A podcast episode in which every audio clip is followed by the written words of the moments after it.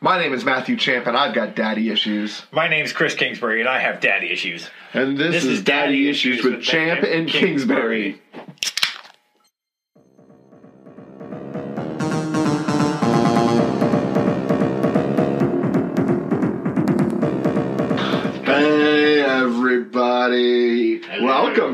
episode three. Episode three. Uh, well, actually, technically, like episode two, because we're calling our first episode our pilot episode because definitely want to write that one off. Yeah, well, and you know, Mulligan. like we're we're finding our groove. We're finding our groove. I said we'll be good by like episode five.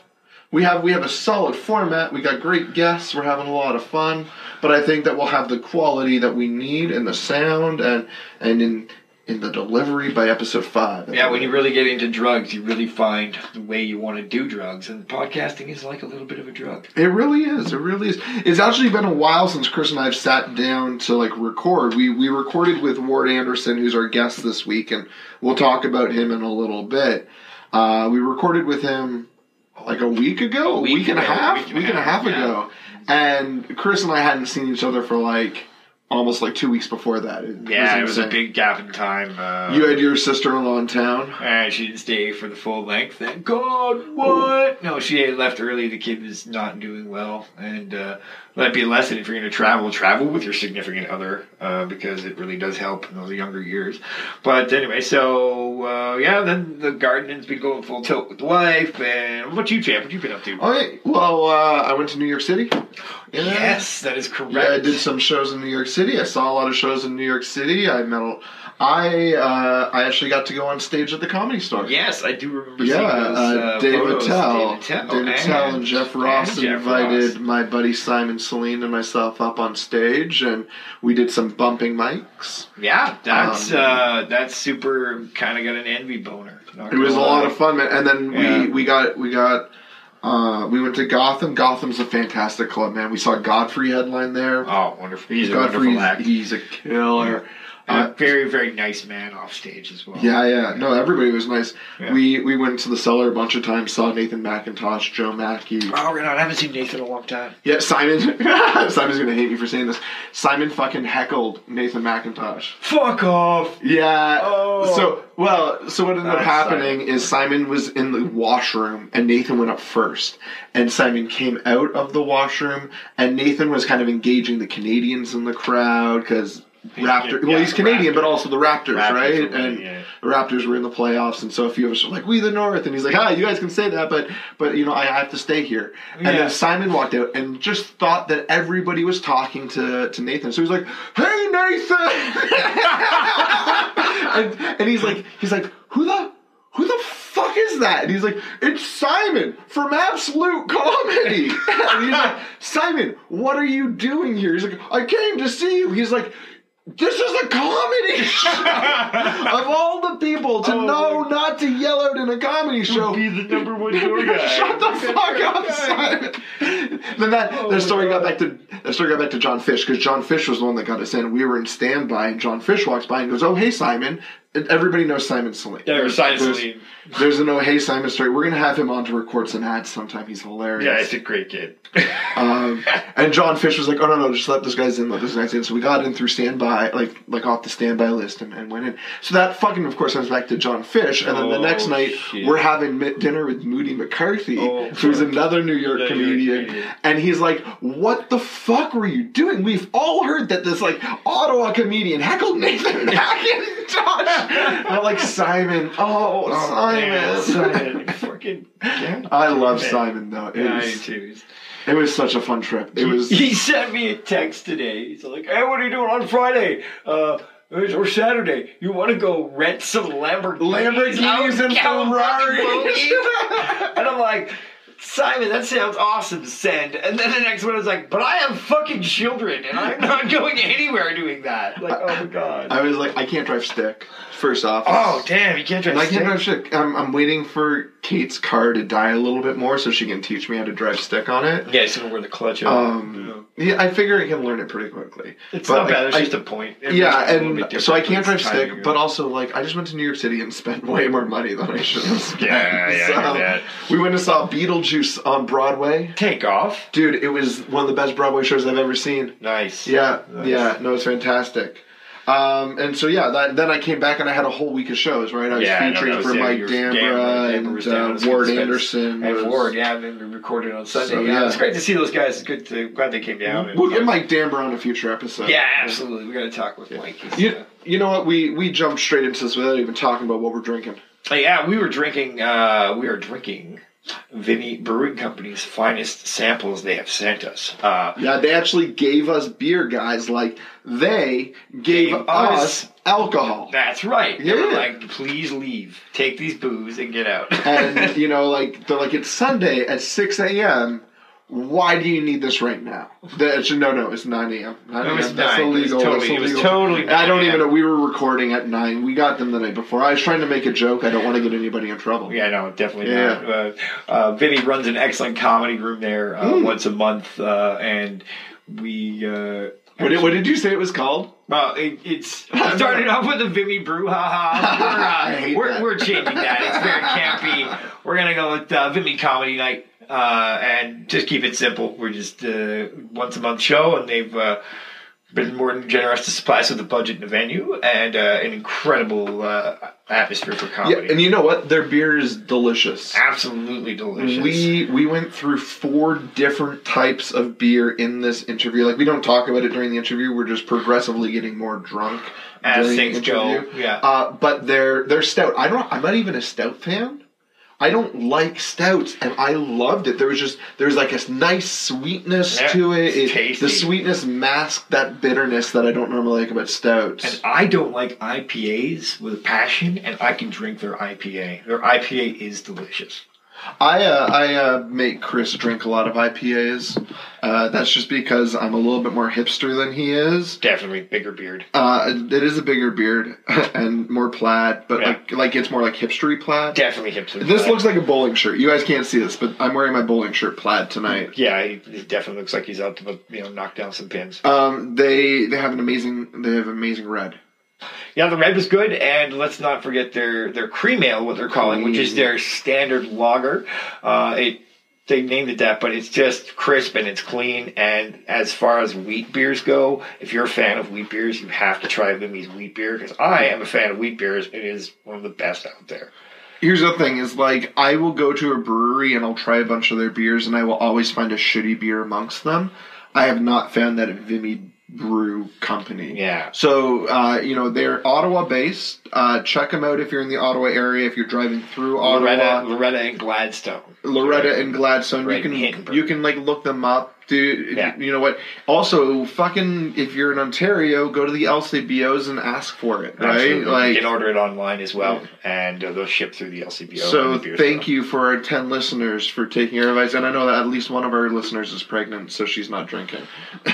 no, that's true. That's true. No. Shout yes, out- thank you. Shout out to Shout out to the pregnant ladies. Shout out to the pregnant ladies. We're actually drinking different beers while we're recording this podcast. This Uh, comes from Whippersnapper Brewing Company. I like them. They're in Bell's Corners. They're one of my they, favorite. um, they do have hoppy edges to stuff, but they're uh, this mango was good. It could use more mango, but it was still good. And the uh, German uh, traditional ale I had the other day was very delicious. I think that's like the Alsh or something. yeah, the Alsh. I'm a. I'm a huge fan of their uh, Agent Orange IPA. It kind of tastes like. Do you remember McDonald drank? Take off. Yeah, yeah. It tastes like carbonated McDonald drink. Wow. that is. I'm not sure if I want that in a beer, but now I want to taste it. No, man. I bought four of them. I drank them that night. we don't have problems. Not at all. No. I'm Oh. drinking um, from the Napanee Beer Company, also like another Ontario uh, area beer. The Blacklist. It's a black German lager. Uh, I really like I really like dark beers that aren't stouts Yeah. or porters. Oh, But like you give me a black IPA or a black lager, and I really dig it. And this one I dig. Um, it's it's got like the right level of bitterness, but it's it's smooth. Like it's dry but smooth. You got the chocolate and, Yeah, and some yeah, of the good. coffee in there. Yeah, good. But it's also got like the crispness of a German beer, right? Yeah, like yeah. you know, like that good finish, the sharp. you know the sharp finish that you liked about that whippersnapper snapper German ale. Yeah. that's that's what's That's that same thing. Yeah, Perfect. yeah, so that's our beer. We've been catching up on our week. There's been a lot of comedy. Chris has a lot of comedy coming Yeah. up. Bunch of stuff Um, coming up. You know, uh, we actually uh, we're gonna take a second before we really jump into this episode, uh, just to kind of like we know that there's a new podcast out there also called Daddy Issues, and it's going to be a little bit more popular than ours because it's being run at the comedy store and it's being hosted by uh, Canadian douchebag Dean McDermott. Douchebaggery. Here's the thing, right? Like every wife he's been with, he's met while he's been banging some other, like, like you know, it's it's.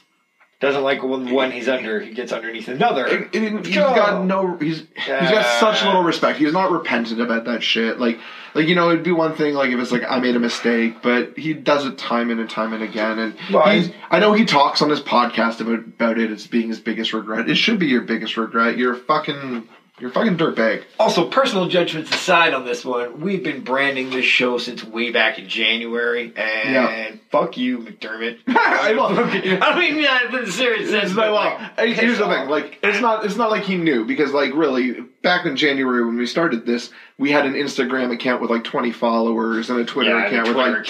10 followers. Right. Like, and we had the email address and and you know the Facebook page set up, but like we weren't actively promoting this because we were writing it. We Yeah. wanted to make sure we were bringing. And you know what, Daddy Issues. is such a common name. I'm sure there's other podcasts out there called Daddy Issues. We just don't want to be. We don't want to be seen as copycats, but we also uh, want to recognize that that guy's kind of a douchebag. And if you want to listen to a douchebag, you can listen to a douchebag. We're kind of douchebags too sometimes, but we're not like a douchebag in the way that. that that's a douchebag. No. So I mean, you know, like if you're gonna choose one daddy issues to get into, like get into our daddy issues. that's right. Our daddy issues need the support. And you know what? Maybe maybe his podcast is great. Maybe it is, but I um, Don't really care. I'm not going to give him the benefit of the doubt. All right. I, uh, so fucking on that. We we've come back and we'll, we'll be talking with Ward Anderson. Right? Yeah, we're gonna talk about Ward, Ward Anderson. Uh, Ward Anderson, he has um, a special that just came out on Amazon Prime. That's right. He used to have a show on Sirius XM called The Ward and Al Show. Yep. He is the voice behind many commercials. and clearly one's right now with Boston Pizza. Yes, he's the voice of he's Boston voice of Pizza. Yeah. He also has two novels, uh, two books that you can get readily on Amazon.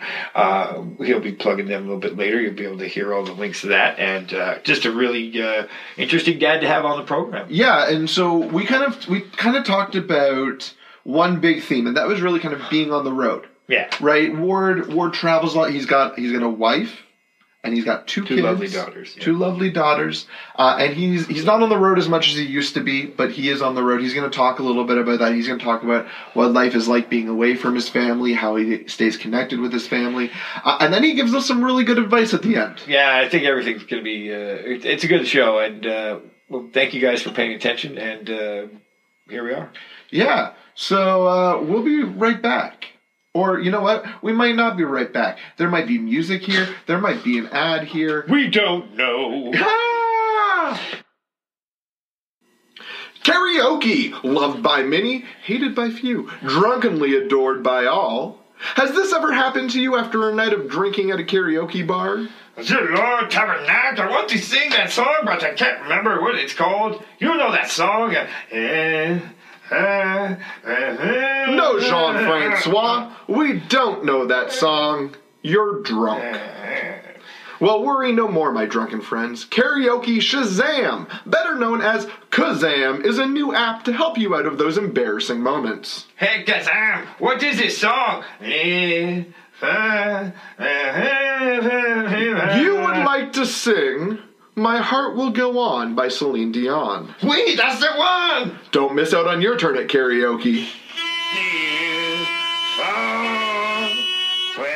Kazam! Download today!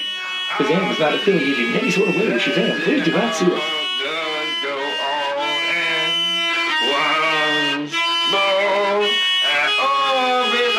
Fuck these songs too long, man. It's driving dark, yes.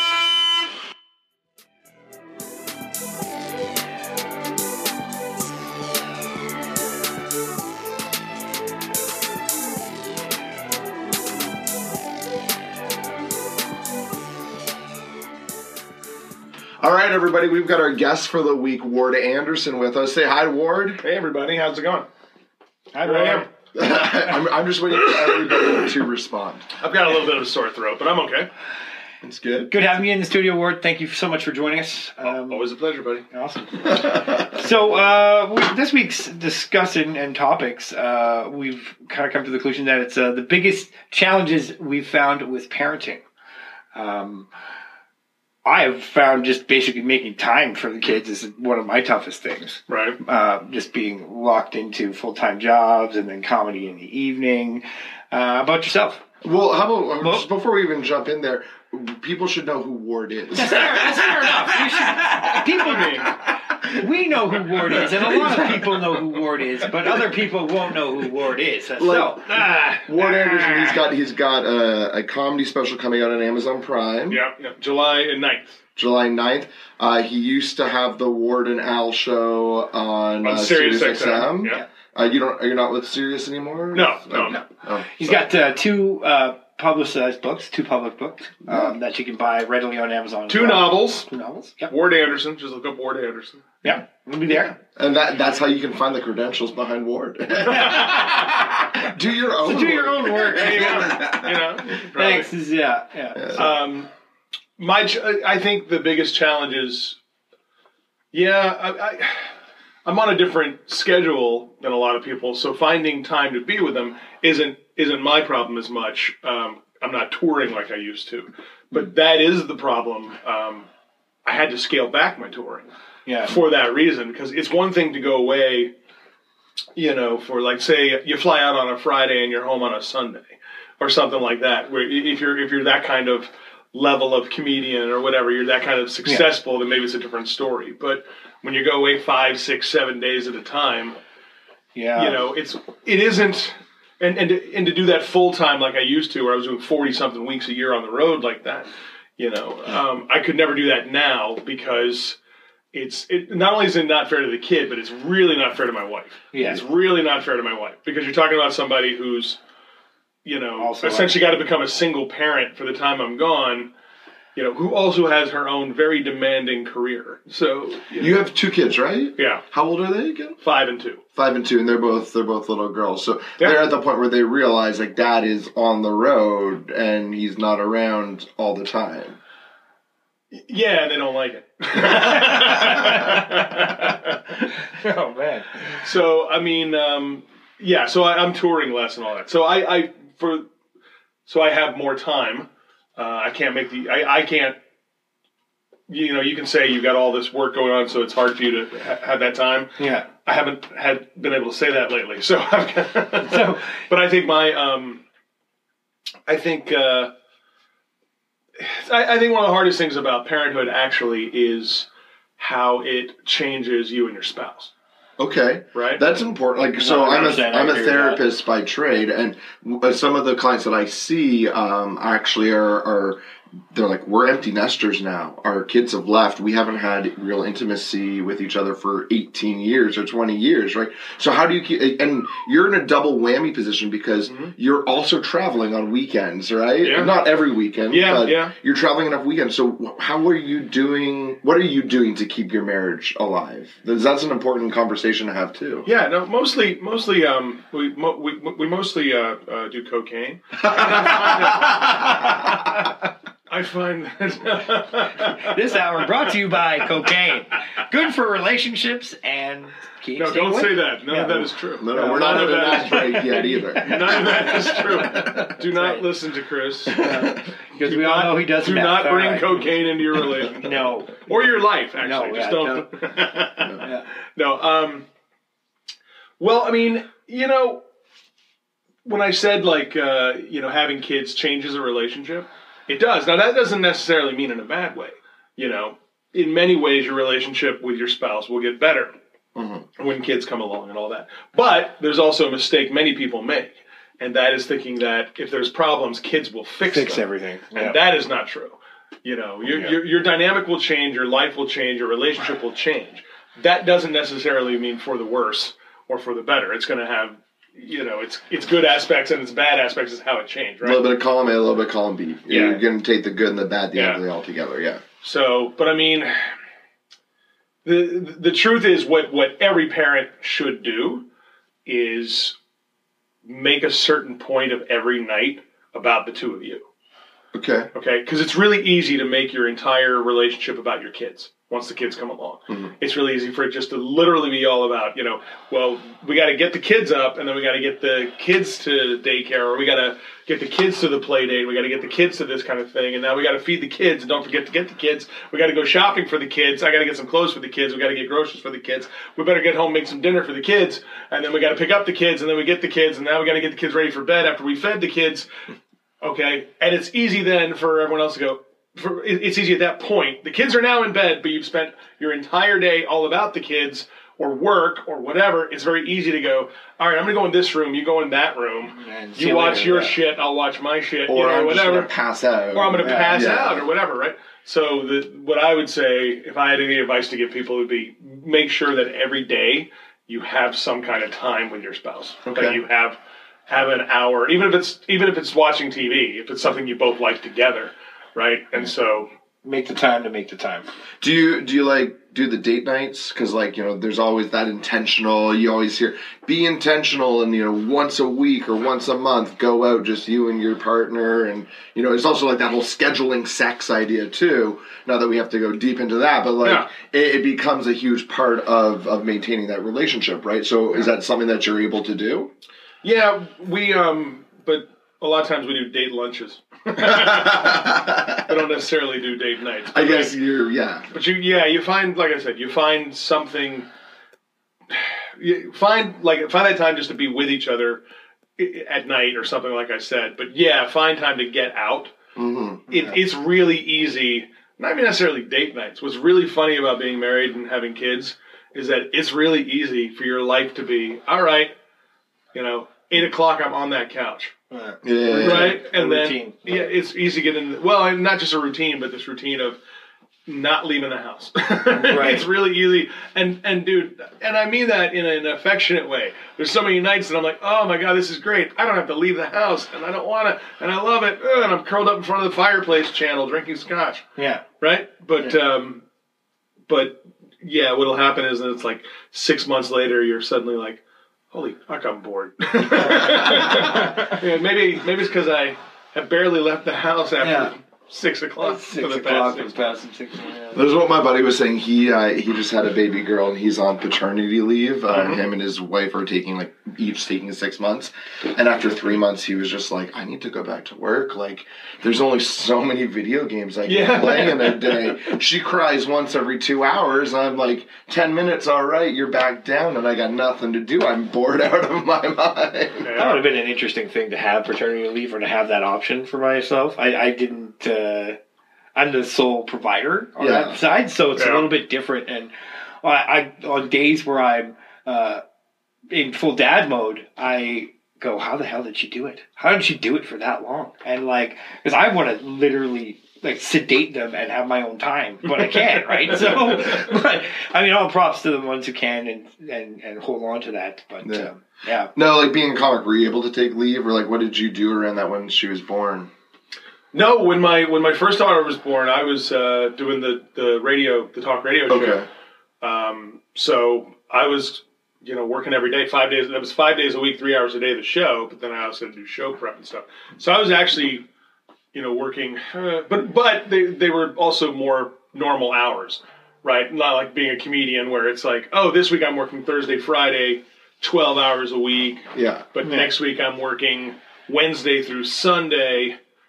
You know, Yeah, you had, a, Fucking you had a regimented nine three five. days away or whatever, right? It was different, right? So, but when I had the radio show, it was like a, a regular gig, nice, you know, regular Consistent schedule, hours right? Consistent yeah. hours, right? Yeah. So, um, so, but at the same time, it wasn't bad. Um, I wasn't working like you know twelve hour days or something, right? Yeah. So, but my wife took the, the maternity leave and uh, for both of our kids. And you know, this is kind of a funny thing too because what she would tell me is, I don't know how women in the states do it because you know down there the maternity leave is only like six weeks, Yeah. or two, If I was Yeah, like, it's I was like like, I healing think I have a time, friend right? or had a month or some or shit, something right? like that. And and my wife, even after six months, was like, I don't know, I couldn't imagine already being back at work. You know what I mean? And and Americans are like out for like four weeks and then they got to go back or shit. Like With a hundred and fifty thousand dollar hospital bill, right? Yeah, yeah, Yeah. exactly, right. And uh, so, My uh, Three thousand dollar aspirins. All right. Yeah, it's like what twenty four hundred dollars just to hand the baby to, from the nurse. Never mind the machine that goes ping. Yeah, That's- the machine. the machine that goes ping. I've heard of some dads that took paternity leave. Yeah. Yeah. I've heard of some dads that, that did that and, and loved it. You know? Well, Ta- Tavis, local Tavis, Tavis, he- did it. Yeah, he's uh, he's a stay at home. She, He's full leaned into it. So sure. Uh, I'm taking six weeks because the government of Canada has now unleashed this new policy that if your partner is taking the full 35 week mat leave, uh, the other partner can be eligible for at least five weeks. Um, so you can top it up to 40, but the other one has to take a full 35 and then it's got to be split. Wow. So uh, I'm going to take six weeks off uh, when, when baby Maddie comes and. Uh, Very cool. yeah, I, I'm excited to kind of just just have six weeks, right? To like to really do that bonding and attachment. And they well, and you do, you do do that. Yeah. You know, it's uh, my my wife always talks about, you know, whenever she hears about people not taking maternity leave or the shorter, you know, shorter ones or whatever, she says, no, that whole bonding that you go through, you know, it's real, it's true. yeah, Yeah. know, and uh, and and in a lot of ways, you know, I, I envy that, and I, I think it's also. Let me ask you guys this. Do, uh, well, not you yet, but uh, but do, do you? Um, I was reading that a lot of fathers have this issue when I talk about relationships changing or whatever. They don't mean to, but subconsciously, you're you're jealous of your kid because now your your your wife is now giving the attention. all the attention to this kid, where once you got all the attention, right? I had that a little bit with Eddie. Yeah. But then I realized was his first. That is my Yeah. first, yeah, my my oldest. And I had that a little bit with my son, uh, mostly just because I was. I mean, a very physically strenuous job, Yeah. and the that little bit of intimacy time and that downtime is like, oh, look at this! I wish I could just be held and fed, you know. And, and I, I was kind of just missed out on that intimacy that was there previously, but then I realized, wow, for the greater good. Like, what am I gonna do? Really Crepe death him? No, it's like it's like you know what I mean. It's, I'm not gonna no like no. He's already been son. murder, He's already- suicided It's already been once. murder suicided once, so we're not gonna go like no. It uh, it that's, was our, it was on our pilot it was, it, was, it was it was fleeting. It was fleeting.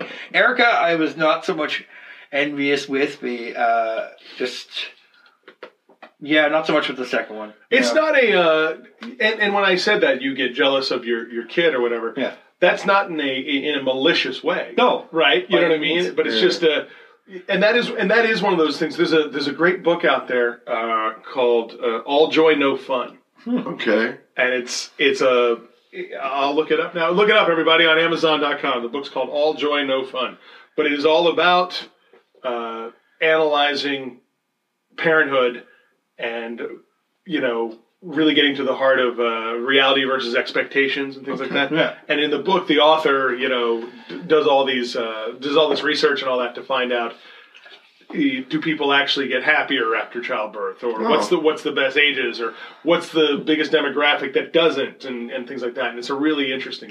There's a lot of stats into it. It'd be really Yeah. interesting to pick that one I've up. I've started reading Happiest Baby on the Block. Uh, which is one of those international I've heard of it. bestsellers. Yeah. It, it, it's great, but like you know, the biggest thing that it talks about that I, I found fascinating because it kind of talks about the attachment and bonding and, and stuff, but it talks about how human babies are born a trimester too early, and part of that is just because they our bodies can't handle it. So so in other cultures where they have them swaddled and like right at their hip or at their side for that first like three to six months, and they're never apart, those babies typically are crying less, which is leading to happier relationships and, and healthier relationships with the children as well. And that we in a North American society are so much easier to put down in a crib and oh, baby needs to learn to cry versus that idea of, hey, taking that extra three months and bringing it in there and, and you have that new attachment or that new bonding. And I know that's a tangent from the jealousy aspect of it, but, No, no, no. um, but it, but it would ultimately kind of tag into that idea of do we get happier after having kids? I think it depends on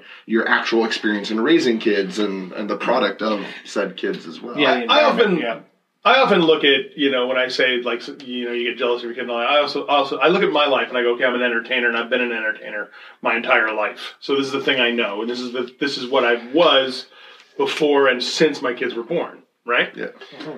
So I often go well is it just that as someone who's used to being the center of attention is is that jealousy that now I'm not right? Like Mm-hmm. like at, especially at home or in a relationship or whatever, right? Kind of analyzing the own ego, stepping back from Yeah. a second. But then, so sometimes I wonder though. I go, do normal dudes who have a job, you know, you know, doing taxes, yeah. do they feel this way too? do, do you know what I mean? Like, they're not used to being the center of attention or whatever. So we are. But it could be that at home is the only time when they are the center of attention, right? So it's like a double whammy for Yeah. them where they lose. Maybe it's even worse for them. It's even worse. Yeah. Where, whereas we get to go on stage each night and, you know, as Bask in the glory, in right? As long as the audience likes us. Yeah. yeah, yeah.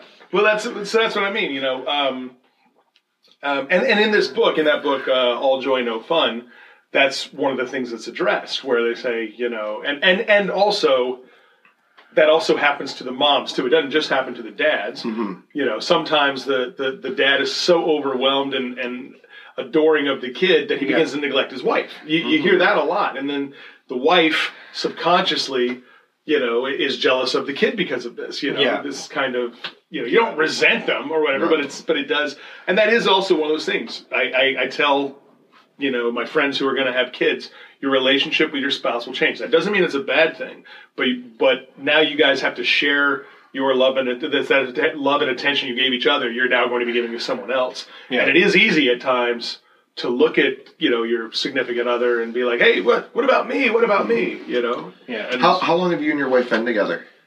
uh, 13 years 13 years. And how long have you been doing We- comedy? we've been married eight years uh, so how long have i been doing comedy yeah. Um, I did my. I'm 46 now, and I did my first open mic at 18. Okay, so like when you guys got together, comedy was already a huge. Oh, I met her because I was on tour. Okay. Yeah, I met her. I was on tour, and um, and uh, she was visiting a friend in Montreal, and I was on tour in Montreal. Mhm.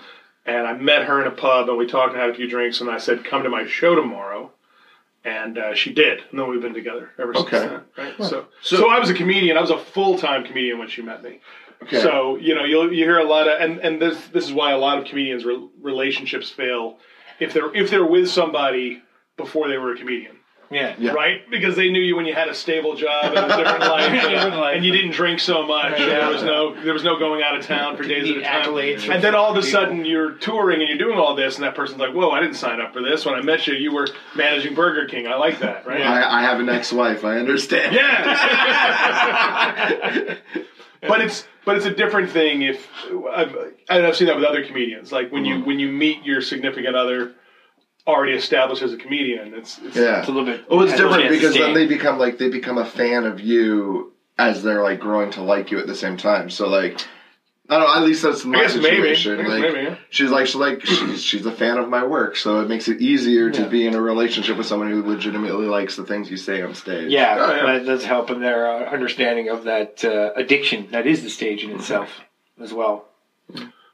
You know, that's uh that's an interesting aspect of it because I don't think anybody except comedians or except entertainers and all that could understand that addiction of being on stage. Oh, fair enough. they they may they may accept it. They may accept it and they may go, "Oh, I can see this is your thing, so I respect it." Yeah. I don't think They'll they could never ever really understand. understand it. And my and my wife has said that. My wife has said, "This is what you do. This is your dream. This is your job. I absolutely respect that. This is what you did when I met you. I totally respect it. I support it." I don't know why the fuck you would want to do it. I, I was in New York City last weekend, and I even said to her, we had two comics that had bailed on the trip just beforehand, and I said, "Hey, we we've got room in the Airbnb. Do you want to come to New York City?" She's like. Fuck no. Like, I know you're just going and you're just going to go show to show to show to show, whether you're on stage or just watching comedy. You're going to hang around at venues, and all you're going to do is just smooze, and you're going to be awake for 21 hours at a time. And that does not sound fun to me. I love New York City, but that doesn't sound fun to me. I don't understand why this is a fun trip for you. Uh, and she was spot on. I had the time of my Yeah. life, but she would have. She would have hated it. I have a super bo- envy boner on that one for sure. That's uh, Yeah. So I mean, that's that's the thing. My wife absolutely re- respects what I do and supports what I do, and she'll but she'll go. I don't I don't understand why you would want to do it. And I, and she and she hates the comedy business, and and she should. Yeah, Yeah. it's a rightfully so. It's a terrible business. Oh, no. I come home and I'll complain about something, and she's like, "I hate that person." And like, you don't even know that person. Still, yeah, just getting riled up with stuff. How, Yeah. how does like I know you're touring less, but like you were in Ottawa uh, like a few months ago. Yeah. You do Kingston as well. Do Yeah. you do you do the Comedy Nest in Montreal? Sometimes, yeah. Sometimes, so like you're That's where I met my wife. Oh. Okay, so you're still actively out there and doing shows. How do you handle those weeks when you're away from your kids and your wife? Like, do you call them back? Like, do you FaceTime or or like how do they handle? Oh no, I got no. I don't want to see them. Uh, I yeah, yeah, we FaceTime. Um, we FaceTime, and then uh, my wife and I still are just constantly texting each other throughout the day. yeah. Right. So you know that's that's the best thing about technology these days is it's not a I got to get back to the hotel and that's that when my wife and I have that call and uh, and Yeah. you know and she'll call collect or blah blah or I'll charge it to the room and then we'll talk for a few minutes and you know it's the joy is that we're essentially still talking to each other all day All day, it's know? just it's in your pocket. yeah and um and then like I said I'll, I'll do FaceTime uh, in the evenings not necessarily every day but I but I do Yeah, I did a trip to Edmonton to do a couple shows out there and other construction business that was uh, combined with it, and that was a very big help. Was FaceTime being Yeah, able yeah. to call up and. The kids didn't quite catch that it was dad through the phone. Yeah, And yeah, then every time I picked up the phone, they were like, "Who's through the phone?" And just uh, magic, you know. So, but uh, yeah, it's uh, thankful for technology for that. I can't imagine another time. Well, I can't. I also think about how my kids are going to be because of technology. Like already, my two-year-old, uh, just the other day, and we're talking about someone who's still not. She's almost two, so um, she's still not speaking in complete sentences. Right? It's it's words here and there. Walks over, picks up my iPad off the ottoman, turns and goes, "My pad," and then walks away with it. and you know she already knows what the thing is and Yeah. and i remember my niece my niece was three years old or something like that and i was visiting my brother and she was playing on an ipad I, I reached over and i was like okay time for lunch. And i took it away. And she took the ipad back from me and i said i'm going to turn this off. And i took it back and i went to turn it off. That second she took it away from me she had changed the password and locked me out of it. She was three.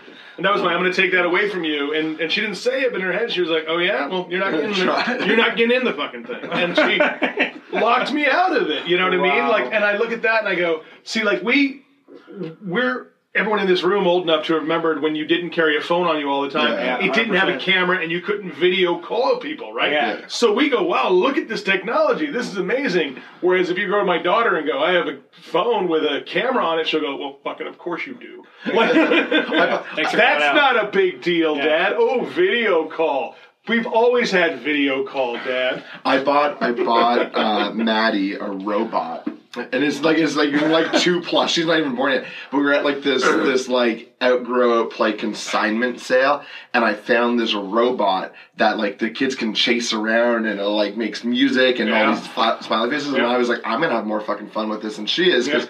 I didn't get any of this shit as Yeah, a yeah, kid. yeah. Your kid's going to be terrified of that. By the way. Yeah, hundred percent. You're gonna freak out. Your It's totally be terrified. It's only gonna be the reason Yeah. they go against Skynet. It's like, oh no, sentient, scary trauma. I'm so excited to get for the robot.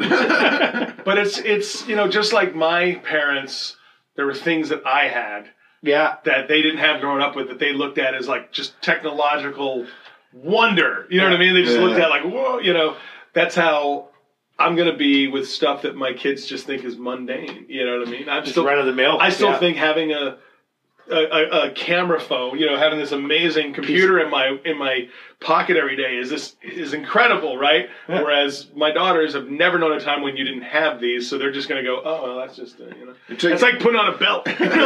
Yeah. It takes more technology to play Angry Birds than it did to send like the first shuttle to, the, the moon. moon, They show, those, they show those photos of the, the hard drives being loaded in on planes. Yeah. Like, "This is ten megabytes and it costs X amount of millions of dollars. And they're like, now here's a micro SD. It's fucking We're like 65 ten gigs. megabytes. Yeah. What are you fucking talking about? Yeah, exactly.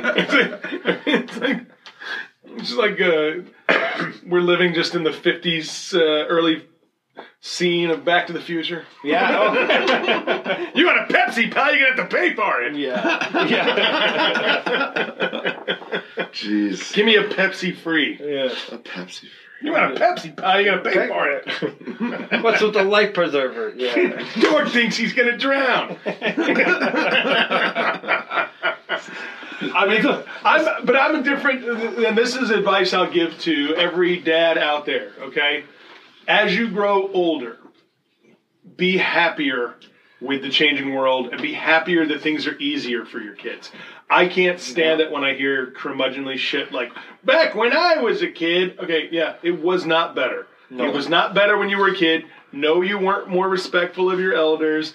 No, thing, no. toys weren't less safe, but somehow okay. Like none of that is true. There's always someone's like, when I was a kid, our toys were made of metal and we didn't get killed. No, but many people did. Exactly. Yeah, Like- you made it. That's Like like that lead paint, uh, that lead paint from China. It just had a nice taste to it. They didn't make those stats public for a reason. But I, I've just always been amazed at people that that try to argue that fewer deaths is a bad thing. You Yeah. know, when I was a kid, the playground was made of metal. Okay, 30 kids died that year.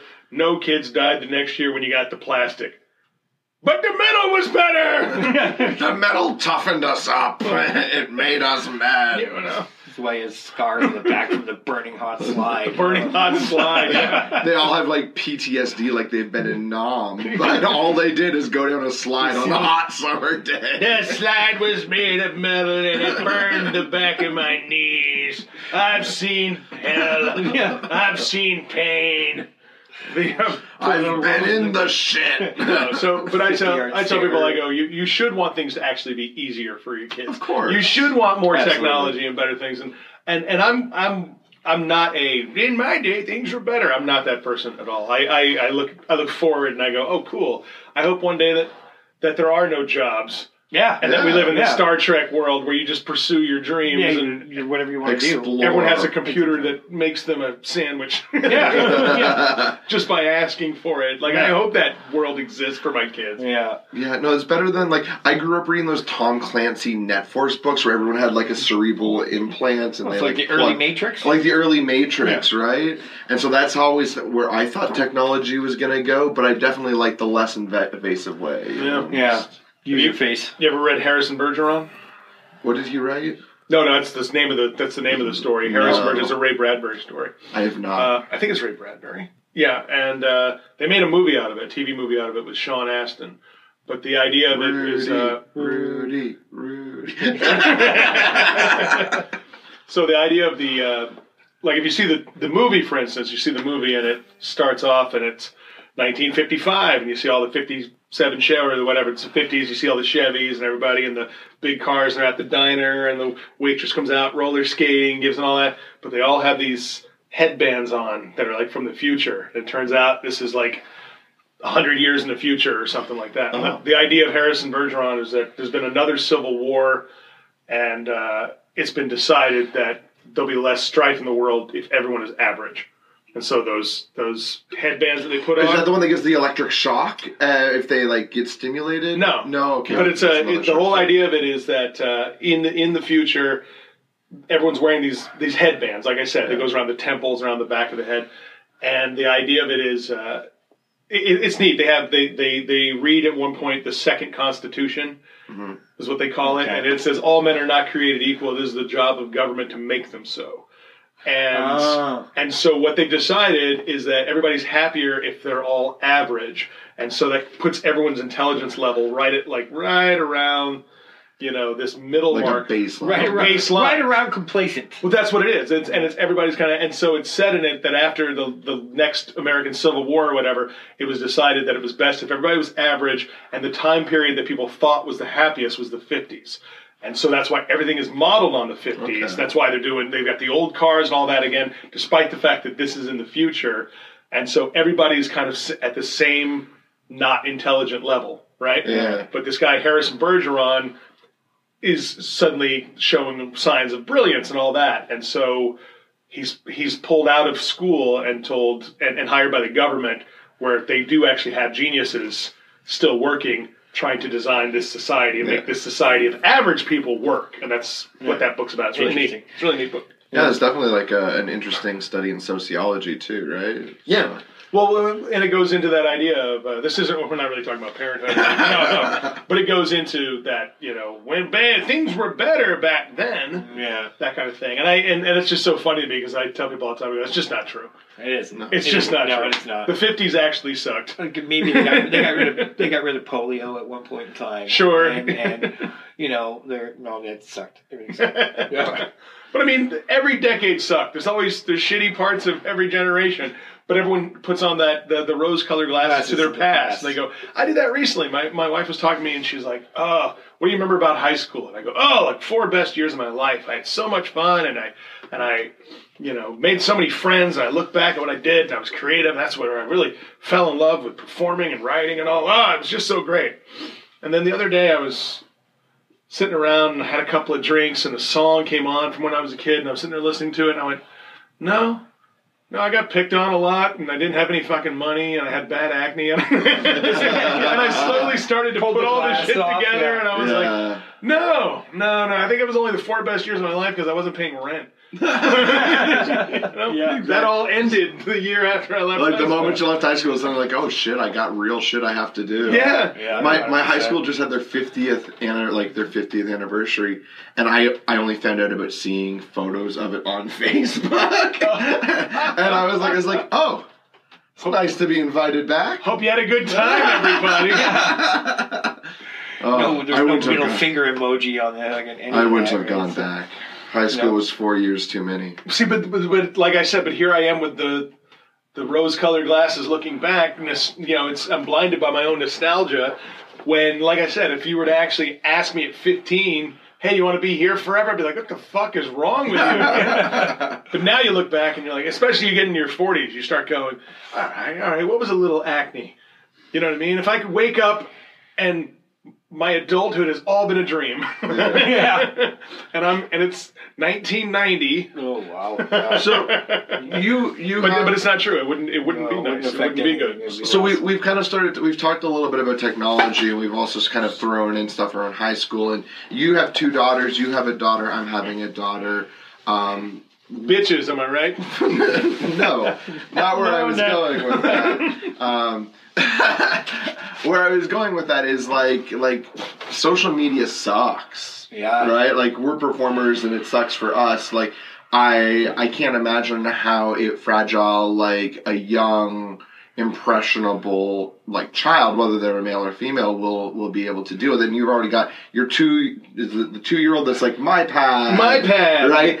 So like they're going to be seeing these things and they're going to be on it before you know. Like what level? Of, like first off, I guess. Where is your responsibility in protecting from social media, but also how do how do we deal with that? Because that's coming up. Your daughter's five; she's going to start seeing some of these things over the next couple of years, right? Yeah. The problem that I see with social media is what's what's odd is I was looking back through storage, cleaning out some storage stuff, and I found a box, and in it I had journals mm-hmm. from when I was like a teenager. Yeah. And I went back and I read, and, and a lot of them are mundane about an exam I've got coming up or something like that. But there was a lot of stuff in there about girls I was dating at the time, and this overly emotional teenage, you know, heartbreak, Angst. angst, and all that, and pouring my heart out on the page or whatever, right?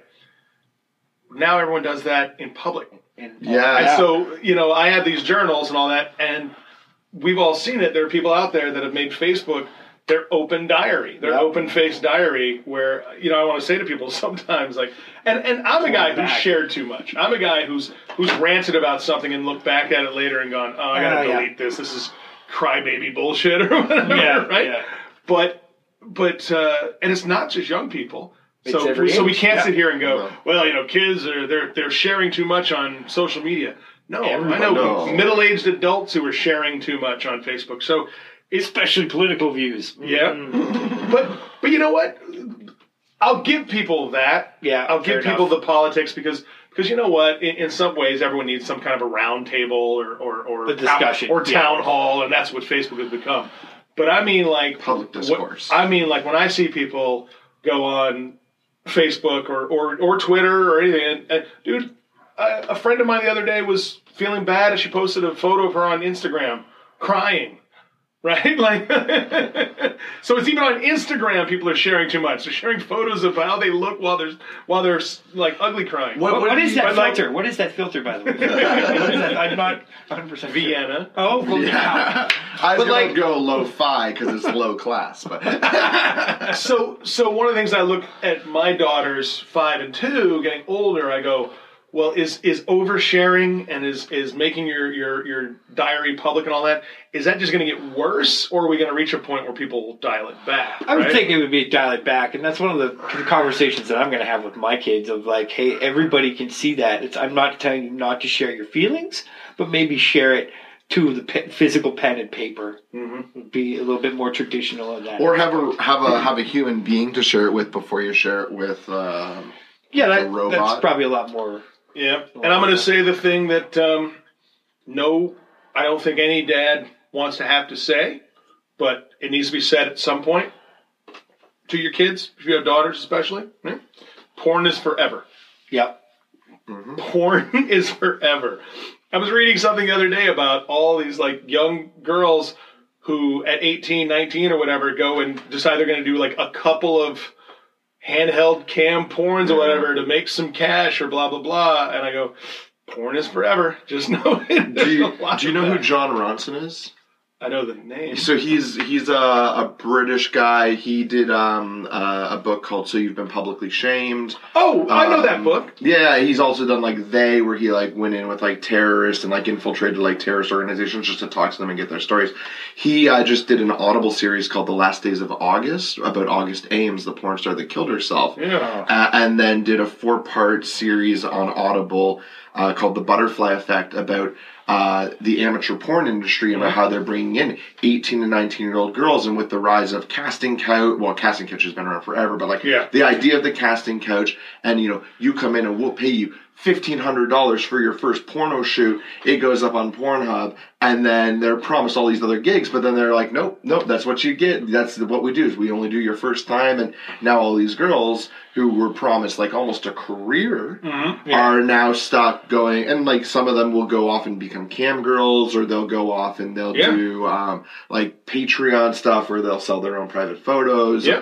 or whatnot. Like, but they'll find their way into the sex work, and a lot of it starts with that Pornhub idea of there's a huge fetish for 18, 19 year olds. There's this huge fetish for desperate amateurs and casting couch. So let's throw a huge chunk of money at you right away. Mhm. Uh, and it's also it's also kicking a lot of people who've been in the porn industry for so many years out of the porn industry Yeah. because it's devaluing their work. Um, Yeah. In the same way, like we could compare it to comedy, right? Yeah. Where where an open micer will open up a show next to a club and say free Friday night comedy, and it's it's you know Comedy but fuck. Jerry Yeah, and yeah, everybody yeah. else. Yeah. I'm just I'm just saying if you're gonna do porn, just know it's forever. Yeah, and, uh, but there's also a lot of manipulation around it, is what he kind of went into. No, I get and, that. You know, it's a it's a fascinating Audible series. I'd I like would highly recommend everybody listen to it. It's The Butterfly Effect by Jon Ronson. I'd like to hear it. No, but but that's so so that's also the the porn is forever thing. On that same on that same note, you know, a lot of the stuff on social media, yeah, you can delete it or whatever, but once people have seen it and read it, and you know, it's out there, and so that's that's a thing I I worry about when it comes to um, my girls getting older. Is uh, you know, teenagers are already mean. You know, or, or not even teenagers, just kids are mean. Yeah. You know what I mean? People when people are like, "Oh, kids are so sweet." No, kids are, No, mean, kids are mean. and they're and they're cruel to each other, and and every kid is gonna at some point have to deal with that. Mhm. My my only issue is that that that cruelty and that meanness that kids can be to each other, it multiplies with technology. Well, 100%. Yeah, I, I, we won't name names because I don't have permission to, but we're working with a comic this week whose daughter, he's got a young daughter off at school, and he started getting text messages this weekend from a boy in her class who is trying to text her to bully her, right? Yep, yep. Be like, hey, where's so and so? And he's like, I don't know who the fuck is this, and why, why, why do you want to talk to my daughter? Yeah. And and it was it was like it was like an attempt just to bully, right? And it Yeah. came out of nowhere. This is and was, she's what eight or nine years old, Nine, like Yeah. this is what's happening. So that terrifies me a little bit because Yeah, because there's no reprieve from it. Like I may have had dickheads in high school and junior high that like We didn't like dealing with those people, and like you say, with the rose-colored lenses of history off, you go, "Hey, there's crappy points in time, but at least I had a reprieve from it. I could come home, I could turn on The Simpsons, I could forget about that shit, Yeah. and just reset my mind." Yeah. The scariest part about that is, is it's like you say, it's forever, and it's always being engaged. And it doesn't matter from where. Either if it's a bot and seeing it to sell you something, or it's another person to jump on that bandwagon to bully. Mm-hmm. That's the, the scariest part with me on, on that. And for myself, with getting the kids involved with social media, I'm not sure if I'm going to be able to pick an age to say, like, 12, that's when you can have accounts, right? I don't know if that's going to be even possible, right? But I know for as far as a device goes, or if they want a phone plan, it'll be like, what's going to be your job, friend? Okay, because that device has got to be at least paid for, and if you want to be engaged onto it, Right. I mm. don't, I don't want to give you that headache Yeah. for free. Yeah. And be like, oh, you paid for it for yourself. Welcome to the adult world, right? Well, you've also got to. I mean, everyone will tell you this. I mean, it starts with TV, but it's all of it. You you do need to limit your kids' screen time. That's right. Limit their 100%, screen yeah. for sure. And I mean, and and that could mean the TV, but that also means the iPad or the phone or whatever. You, you you've got to do that. You got to limit their screen time, or you know, you got to find a way where it's being used right. I mean, like the like like I'll tell you this. I mean, there's far far more like entertaining and yet educational television for kids now than when I was a kid Mhm. Right? So okay, if, if you're going to put your kid in front of the TV, just find the find the educational program. Find some TVO, folks. Find Yeah, something along those lines. Skip the yeah. Max and Ruby. Skip the Max and Max, Ruby. Max, my and I don't know why kids love it. My daughter loves Max and Ruby, Ruby's and such I a don't- bitch. but I don't know. But it's not even that. It's just the most boring cartoon I've ever seen. Yeah, there's no plot lines. There's no. There's some that are funny. Go Away Unicorn. If you ever get a chance to watch Go Away Unicorn, that's a funny goddamn. They, they put jokes in there for adults to get as well. So Nice. it's okay. Well, yeah. Then there's been a lot of that. But right? Max and Ruby is just this boring cartoon with two rabbits and one barely talks, the other one just scolds the other. Yeah. All time. Max, that was my dinner. My brother-in-law. Come on, hates it Max. So much. Okay, oh, uh, we're on the same page here with Max and Ruby. What about the Paw Patrol? I've only seen Paw Patrol a couple times. My my daughter Fuck, doesn't. My daughter doesn't actually like it that much. Okay. So we've only seen, but I've, but I've got my daughter's into all of the um, anything princess, Oh. anything princess, which is funny because we didn't put that in her, right? You know how like some parents, this is going in. oh, it's adorable. He's showing a picture of a of a kid sleeping. it's a princess being read It's to a princess dragon. being read a bedtime story by, a dragon. It's cute. It is cute. So um, There's a unicorn on the cover. it's adorable. It is. Well, so the also um, kind of creepy, but So it is kind of creepy. So, uh, what was I saying? Paw Patrol. Uh, Oh, Paw Patrol. She didn't get Princess. We didn't get her into that. We didn't get her into Disney, any of that stuff. But uh, somehow she got into it on her own because since she's been like two, she's been into all the princess stuff. So she has several princess gowns and costumes. And when she graduated from kindergarten, they passed the mic around to all the kids and said, "What do you want to be when you grow up?" And my daughter said, "Princess." Now, Don't fucking laugh at that. It's, no, it's a great. You don't know she won't. She could great- Meghan Markle the shit out of her. It's a great response. You don't even though. know. I was actually just You don't thinking even we we ask kids what they want to be It's- yeah. when they're so innocent. When they have no idea. Yeah, I know. Yeah. But, And but she that- may do it. Dude, I get emails from Nigerian princes like, oh, I'm gonna I'm gonna hook her up when All right, she so totally good. I'm gonna plan. marry her off to a Nigerian Yeah. prince. Yeah. bunch of But goats. But and that was a funny thing because I remember everyone, oh, that's so cute and all that. And I go, it's just as likely your kid's gonna be a fucking doctor. Like Yeah. your kid, your kid can't even. Your kid's eating the crayons. You're gonna Yeah. tell me about how my daughter can't be a princess? Yeah. Fuck out of here. He's gonna be wearing Velcro shoes till he's 14. Right? Yeah, but I mean, like, that, and that happened too. One of the kids, they said, "What do you want to be when you grow up?" And the kid was like, "Doctor," and the whole place went, "Yay!" Woo! The parents are going crazy, and I'm like, "It's not fucking true. Yeah. It's not going to happen." I, in fact, I bet of all the doctors in the world. Far fewer than one percent at five said they were going to be be one. Yeah. I mean, but but this kid said it, and everyone went crazy for it and everything. And I go, look, look, At five, that kid thinks being a doctor means putting on a stethoscope and coming up to a stuffed animal and going, "You're okay, you're not sick," or take two cookies and call me in the morning. Like they don't, they don't fucking know what being a doctor entails. If you look at them and you go, "Oh, by the way, this is going to be like nearly a decade of schooling, and you may go through problems with addiction and alcoholism and depression," has a really high suicide rate and everything that you could possibly imagine, and you're going to have your entire life paying off all the student loans from this. But what'd you say you want to be again? Princess. Sit him down, make him watch like a video of a heart surgery where the guy dies on the table. Yeah, yeah, Like, this is what you want. no, just show him a video of the doctor at home with his wife throwing shit at him. You're too drunk. I'm the doctor. I can Where's make- my cocaine? Where's my cocaine? Get it yourself. I can't. These hands make us money. These hands. Do you understand? I'm God with these hands. Show him that. Why won't they stop shaking their assholes? What do you want? What do Because I don't have my coke. now, what do you want to be when you grow up? Fireman. there you go. There's another field. That's yeah. That's just it. Oh. Kids only know five jobs. That's right.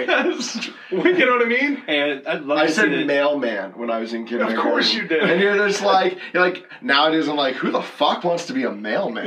but as five years old, I was like, all right, I'll do that. But that's what I mean. So it's that's why it's so funny. Come up to the kids and go, "What do you want to be when you grow up?" The kids will start naming off five jobs, and they're like, "Those are the only five in the world." I don't know anything else. Like none of those kids ever stands up and goes, "Middle manager at a pharmaceutical sales company in Saskatchewan." Yeah. like that would be an honest. What are you going to be when you grow up? Yeah. Answer. I went. I went and I saw Michelle Obama speak in Montreal with her Becoming book tour, and at the beginning they did this ten minute video of them interviewing people saying, "I am becoming," and then it would be like them saying something like, "I'm becoming uh, a leader in my community. I'm yeah. becoming." Um, a nurse practitioner. I'm becoming so, and then it cuts to like this little kid is like, "I'm becoming an astronaut," and you're just like, "No, kid, you're becoming a failure." Probably a dredge on society. I just love to see that cut to Tyrone Big and I'm becoming high as. Just running away. I'm becoming an astronaut. Okay, Everyone- maybe. Maybe. We'll see how the space program goes. But let's be get honest. Are you going to the moon or Mars? Yeah. it's both now. It's- yeah. I'm gonna be an astronaut. Sure. Oh, yeah. Are you are you done with having kids? Two and done? Yeah, I've actually I've actually been snipped. Yes, I saw that uh, online. The Yeah. uh, post-op photo. That's something I Oh, you really you to share. put a photo online after. It wasn't post op. I took a Oh, selfie it pre? mid snip. Oh shit! I actually I actually took I uh, took photo as he was uh, doing the vasectomy. Yeah. Oh, Okay, that's I think- that's a dick pic to send. Did I film it? Yeah. No, no. I no, actually no, this was it. I actually also filmed like a short video. Like I, sh- I filmed like a 20 second video of me like going, "All right, I'm in the midst of having my vasectomy right now," and like you can hear the doctor giggling.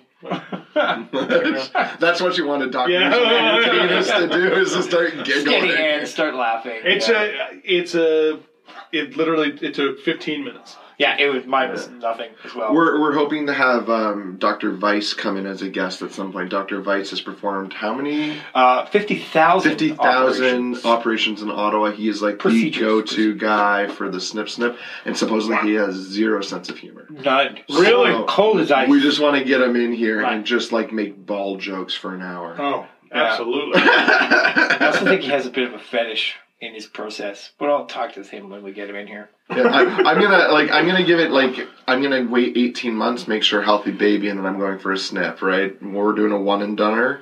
Um, we said that we would maybe have two if the first one was a boy, just because we were so convinced we were having a girl. Right? Uh-huh, we're like, if we don't have a girl, we're going to be disappointed. Uh-huh. So we're- we're having a girl, which means that uh, I can get it snipped. I'm I'm amazed at nowadays. It's all it's it's a lot of one and done or two and done when when kids and everything.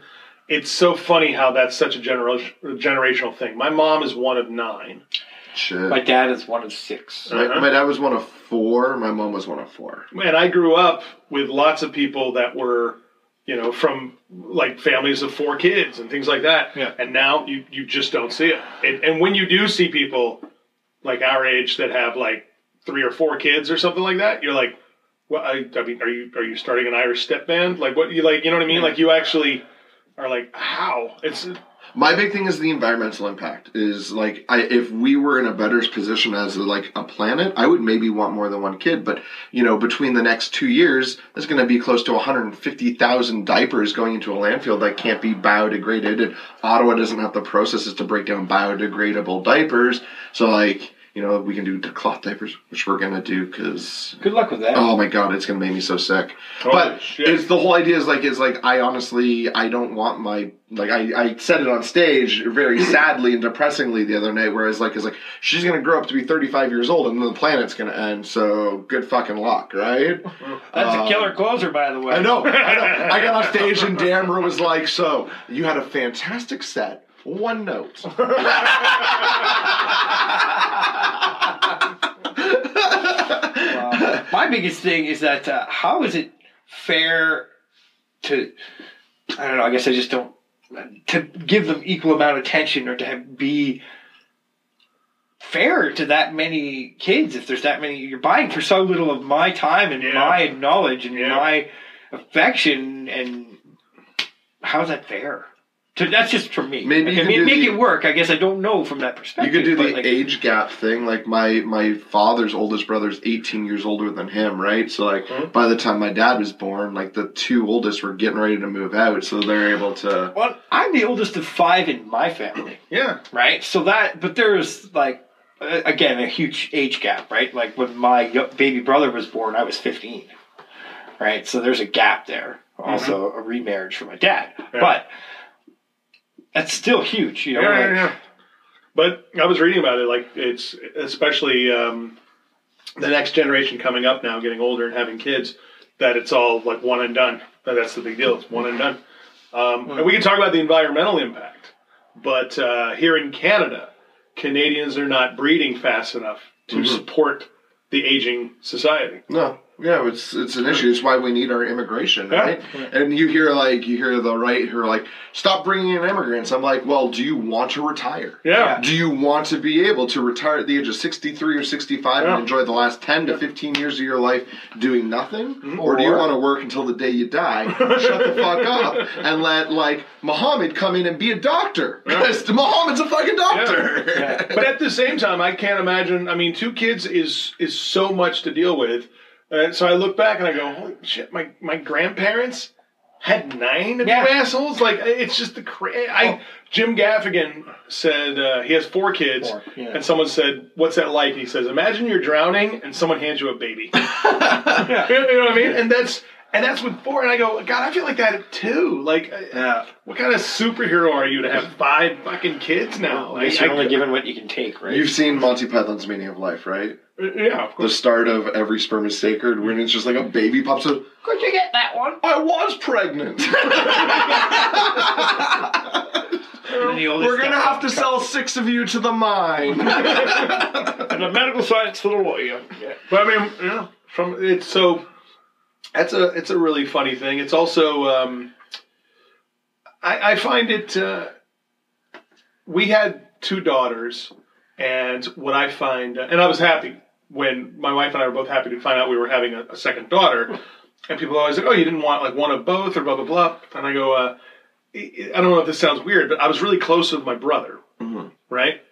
And so I wanted a second girl because that idea of the, the, the two sisters bonding, because me and my brother bonded, right? And and my wife, she had a brother, has a brother, and they've never been close, mm-hmm. right? And so she often she said, I wanted two girls because I often wondered, would my brother and I have gotten along better if we'd been the same gender, right? If, You know.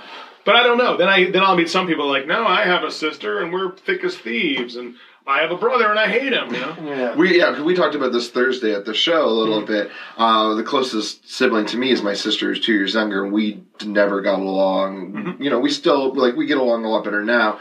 But even my brother, my brother and I didn't start getting along. My brother's six years younger than me until he was an adult, right? Like it was like when he was 18 years old and I was 24, which when suddenly we were like, all right, we get each other now. You you get along with your brother, right? Yeah, absolutely. Uh, the my closest brother Carl, Uh, he's still back in Alberta. They're part of the KKK. Oh, is that it? But not, not the, Sister- act- not the actual club. clan. I know you're from uh, down south, so you're like, oh, that's nonchalant. I've heard that. I'm from Uh, Georgia. Yeah. So that was Oh, not a huge shock. no, uh, yeah, I get along good with him. Uh, the younger siblings, the uh, two sisters and my youngest brother, because I never lived with them and never grew up with them, I really didn't form much of relationships with them until again adult life, and now it's been it's been good. Yeah. I just want to clarify. Uh, Chris is not part of the clan. No. Um, Chris Kingsbury, KK, K. and Carl Kingsbury was also a K. So, so there was a little club we started together called kid. the KKK. We literally did that together. but they were like seven, right? Yeah. So like so it was not like they didn't they didn't know. we didn't know. I just it's funny. I just don't don't want our listeners to think. it. no. They already know you're a meth addict. They don't Yeah, need to know. they don't need to know that other weird. My my partner, um, I hope she doesn't mind me sharing this. I share a lot of stuff about my partner, and then I just say like forgiveness is better than permission, right? Yeah, usually. Um, her and she's got a brother. Her brother is my age. She's a little bit older than me. Um, and she was saying, I know, right? um, she was saying that they got along. Uh, they didn't get along as kids, and it wasn't like the same thing as it wasn't until like adults that they got along, and that they're able to actually jest. And when he calls her a whore, she's like, "I know you're joking and doing it out of love. Now you're not doing Yeah. it like."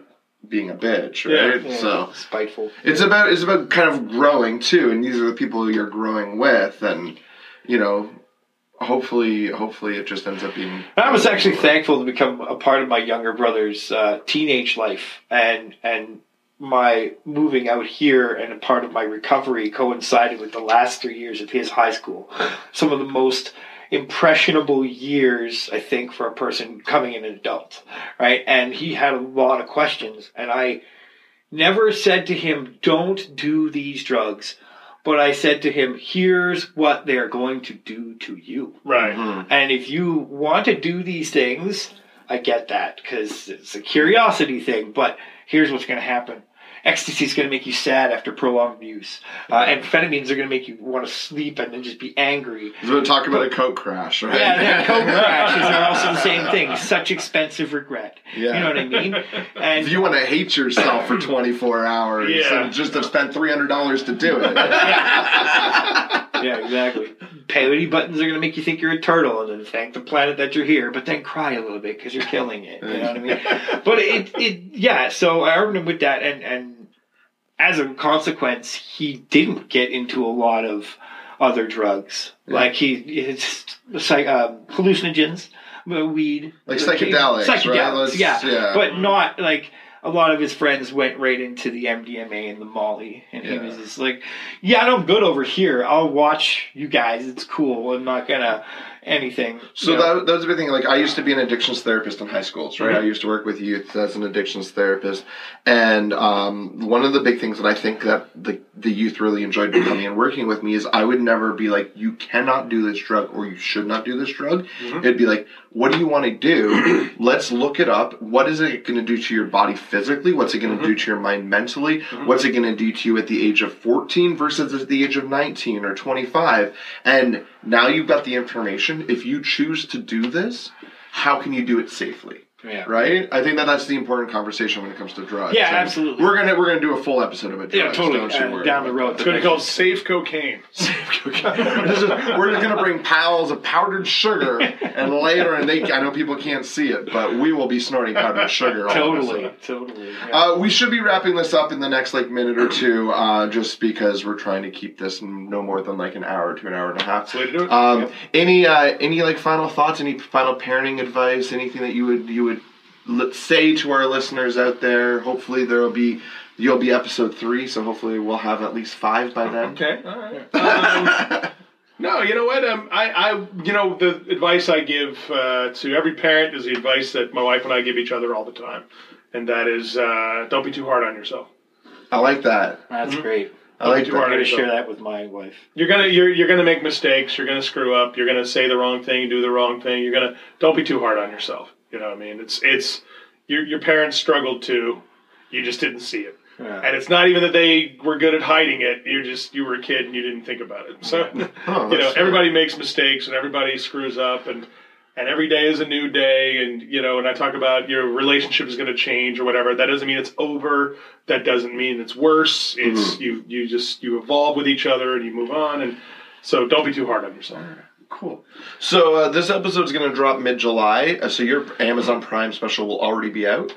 Yeah, but it's not just on Amazon. It is on. Uh, it's it's in lots of places. It's a Dish on demand, uh, Directv on demand, Rogers and Bell on demand. I believe it'll be in. Um, it'll be on iTunes and uh, all kinds of places. What's it called? kind of, sort of, grown up. Kind of, sort of, grown. That's that's, perfect. That's, that's what, perfect. That's, so perfect. That is perfect for this entire conversation, ladies and gentlemen. Uh, check out Ward Anderson. Check out his special when it comes out in July. Thank you so much for being here, Ward. Thanks for having me, guys. Uh, and uh, we'll check in with you later.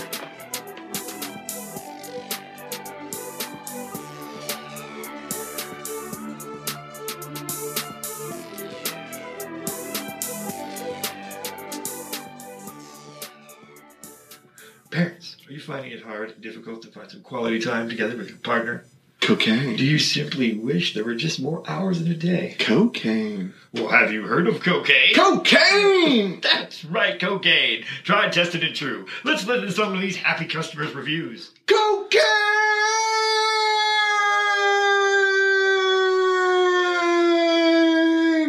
There you have it, folks. Cocaine. Consult your local dealer today.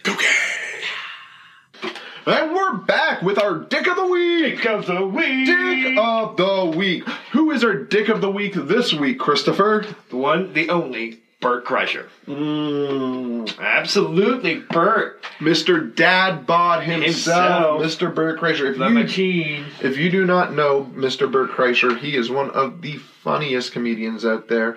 Um, and actually, that's why he's our dick of the week. This is going to come out in about sorry, four weeks because we're doing every second Sunday drops. So this is relevant to today, which is June 18th. Yes. So Bert was down in Australia. Yes. He's on a morning talk show, TV talk show. TV talk show live on across Australia television in the morning, and he told his daughter's coming of age period party joke. Yeah, it's a funny joke. Great joke. It's a funny joke. It, it, it engages. It, it brings you into his life. It, it's got a punchline, and, and it, it's it's great. If if you don't know the joke, he's got a special on Netflix called Secret Time, um, and he He goes into it. It's on Secret He- yeah, yeah, he goes Yeah. in. He goes into it, and it's all about like it's really empowering about like you know what we're we're throwing this period party and, and we're inviting some boys and they have no idea why everything is red. Why we're why we're eating Why we're- spaghetti with marinara and drinking Any of it, yeah. ro- like red wine and Yeah. it's very funny. Very funny. So he does this on Australian national television, and well, they hated it. no, boy, did they? They were Like, so angry. There was hate mail instantly, tweets. Twitter just blew, Uh, blew up. up. And they were like, like even the people that were hosting the show were like taken aback, and they were like, I don't know if we're allowed to laugh. This is weird and awkward. And- this isn't talked about on Australian television. It was television. it was weird because it's fucking British. Yeah, it's fucking British. Come on, you guys, you guys are all cons. you know a thing or two about blood. Not only, yeah, exactly. Not only are you guys on about gods, but like, let's go. Hey, one step further on this one. Uh, in '98, you guys legalized sex work, and then you have problems with period jokes. Come the fuck off. Jim Jefferies is from you. Yeah. Lighten the fuck up, Australia. Bert Kreischer, you're a dick of the week. totally. Dick of the week. Dick of the week. Ah, all right. Our, our episode is almost done. Thank you for sticking with us. I hope that you've enjoyed things thus far. Um, we have our What We Learned segment. What I should stop calling things segments, man. What about, we have what we learned this week. Yeah, what did we learn this week? Chris, what did you learn this I week? I learned that this week pinworm vaccinations for one treat uh, covers adults and kids, and pinworm's a fucking thing. Holy crap! Make sure kids wash their hands when they come out of the garden or doing anything just in general. Uh, my wife has spent the better part of the week purging and cleaning every toy possible, and uh, yeah, Eddie was complaining about his stomach hurting like a week ago. We are like, "What is it? Is it gas or something?" He was like, "No, it really hurts," and then it would go away, and then yeah, so pinworm. If your butt's checking and itching and you've had a shower. You probably got tapeworm. Yeah, yeah, yeah. Not And uh, it's contagious. Yes, and that's why every adult had. I had to spend twenty dollars on every adult in the house. Hey, can you tell me this? But Does pinworm vaccines cause autism for the pinworm? Probably totally Okay. because if the pinworms are like getting it all smart, like kind of a la Fry from like uh, Futurama, you know, when he eats the salad and it gets worms in his stomach and it makes him super smart. Oh. These worms make you super stupid because it actually affects your moods and your balance and your and your emotional equilibrium because you're in pain. I guess I don't know what it is. It's, it's very like kids had a bug up their ass, literally. they literally had a bug up their ass. So Do, the you, last do they like do you do you shit out the worms?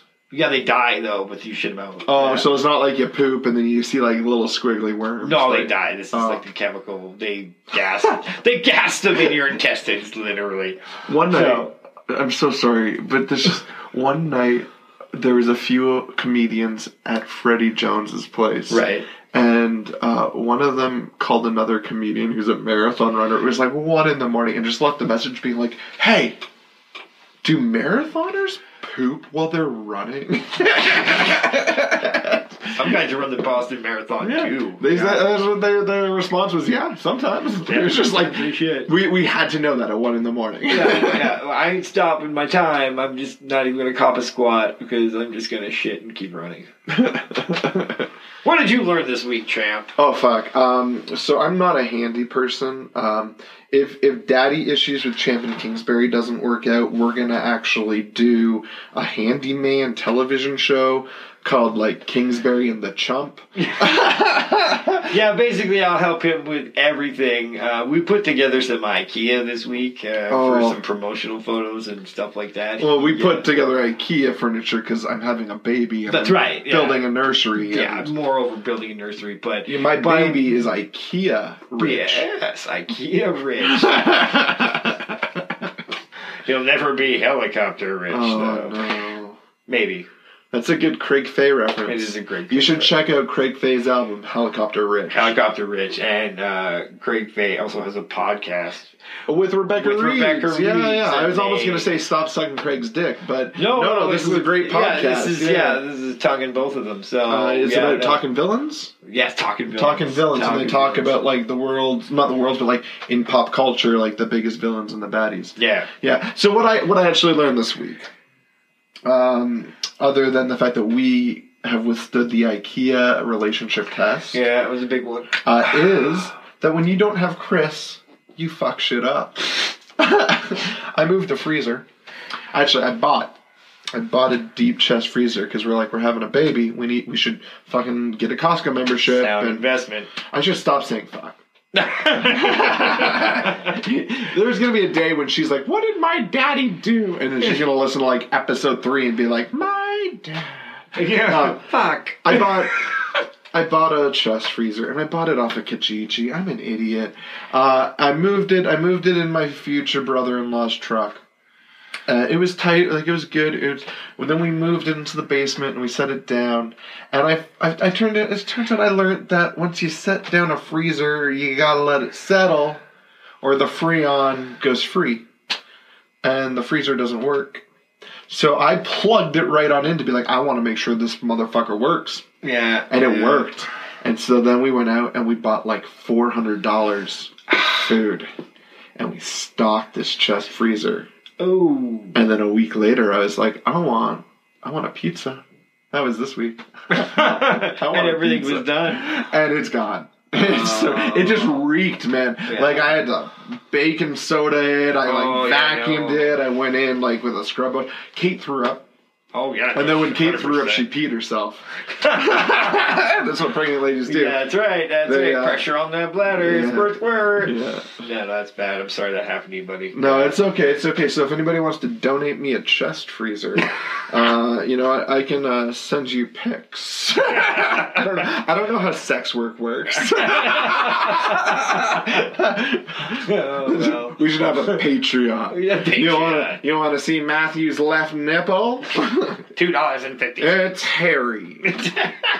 Oh, fuck. my God. Guys, you guys have been a lot of fun this week. I, I say that on stage. I'm sorry. this has been a fun week. This has. This has uh, Um, been a fun episode, and uh, you can find us on our socials. Uh, Twitter at We Got Dad Issues. Dad, not daddy. Not daddy. We got Dad. dad, issues. On Instagram at We Got Daddy Issues. yeah, we do. Yeah. YouTube Daddy Issues with Champ and Kingsbury. We should upload there soon. Yes, we should. Uh, Facebook, uh, Daddy Issues with Champ and Kingsbury, and the password for all accounts is No! Oh, never No, no. Uh, Those are the social platforms. Come and check us out. You can also find both of us on all those platforms as well. So give us a follow. Yeah, we're gonna re- we we retweet we retweet the shit out of daddy issues because we want people to follow us. So that's how you can find us. Just look and see who's retweeted it, and it's us. That's right. We are the Yeah, only ones. Um, look, this has been fantastic. Thank you so much for listening. Thank you.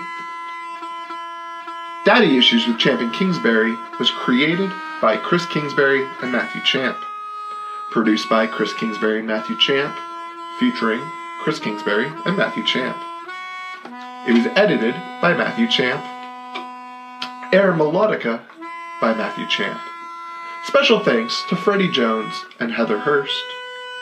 Special thanks to Bert Kreischer, you're our Dick of the Week, and Vimy Brew Company. And finally, special thanks going out to Ward Anderson, you're one killer dude.